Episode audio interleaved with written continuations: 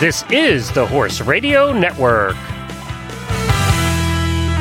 Greetings, everyone. Coach Jen here, and thanks for tuning in to Horse Tip Daily, episode 1366, an excerpt from the monthly Certified Horsemanship Association episode on Horses in the Morning, where Christy Landwehr and Terry, Terry Williams offer some advice on training a horse and rider to be equally adept on both leads at the canter or lope. This tip is brought to you today by Wintec Saddles. And why don't we hear a little bit about what's happening over at Wintec before we get to our tip?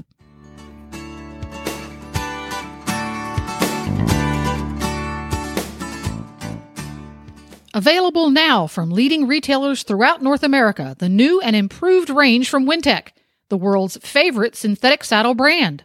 Combining hard-wearing materials with best-in-class technology, the range of new and improved Wintec saddles now has something for every discipline, conformation, and budget. The new specialist conformation saddle models include the Wintec 2000 High Wither All-Purpose, Wintec 2000 Wide All-Purpose, and the Wintec Pro Wide Dressage. And that's not all. Improved comfort for you and your horse with super soft panels that mold in and around your horse's working muscles for a closer, more stable fit. Plus, the amazing new saddle flap that contours around your horse, channeling your thigh to improve contact. Head out to your local retailer and have a sit in one of the new and improved Wintec saddles, or visit them online at Wintec Saddles, that's saddles plural, dot US. WintecSaddles.us.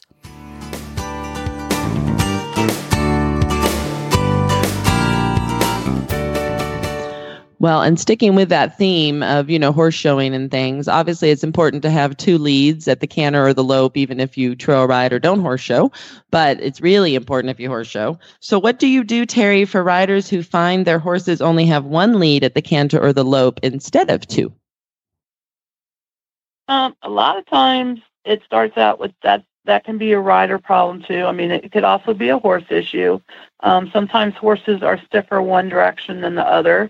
So you have to work on bending and counterbending to help make them more flexible. Um, every horse should be able to move his hips and his shoulders as you ask. Um, so basically, one thing to keep in mind that a lot of a lot of people out there, other than riding instructors, most riding instructors understand the concept is the lead comes from the hind end. And as a horse judge, when you're judging big classes, you know if that horse wasn't set up right, if he didn't move his hind end over, I knew he was going to miss his lead before they took that first step and that would help me, you know, spin around and catch the rest of them that missed your lead. Because you missed your lead, that's about 20 points off when you're thinking about it, and you're not going to place in that class. And as a judge, that helps you knock down the class. Now, as an instructor, you know, and my daughter, she really had a hard time with this. I mean, so her riding instructor had to work on her too, you know, to get the horse to listen and to wait.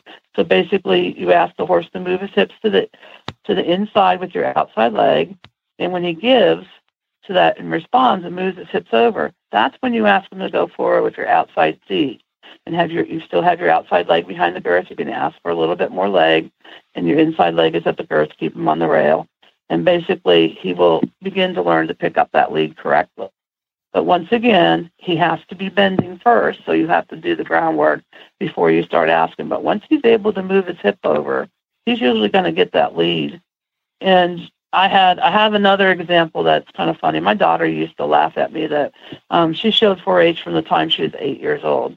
And whenever you're in the warm up ring, there's a lot of kids that don't have you know instructors that their parents have been helping teach them, and they have problems in the warm up ring.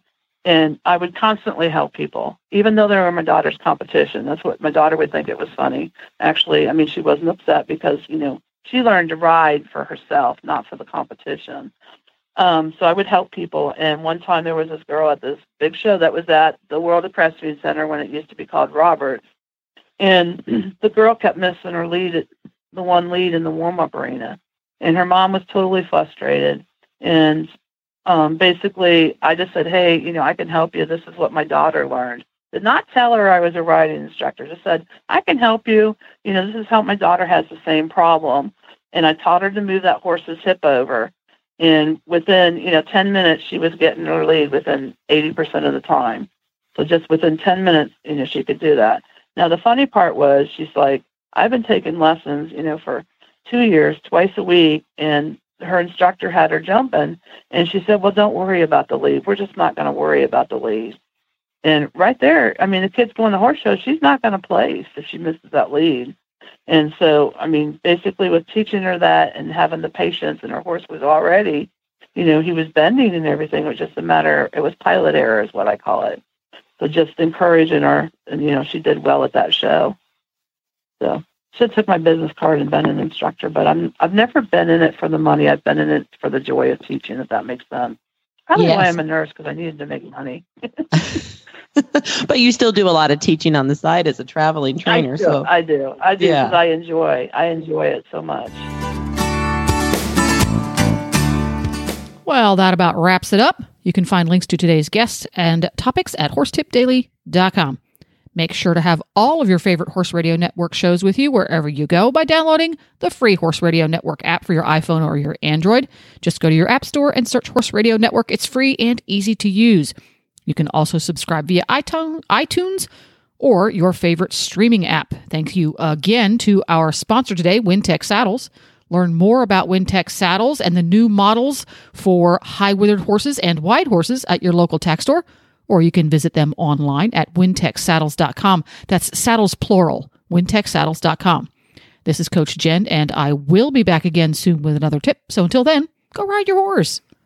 The Horse Radio Network and the Horse Radio Network hosts are not responsible for statements made by guests on the Horse Tip Daily. Please use your own judgment when listening to the tips on this show.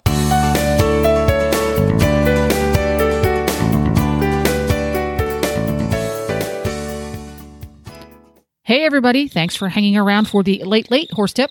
Does your horse make rolling pits in the field? You know, those big indentations full, that collect water and dust and crud? Well, you can use corral panels or temporary electric fence to block off that pit.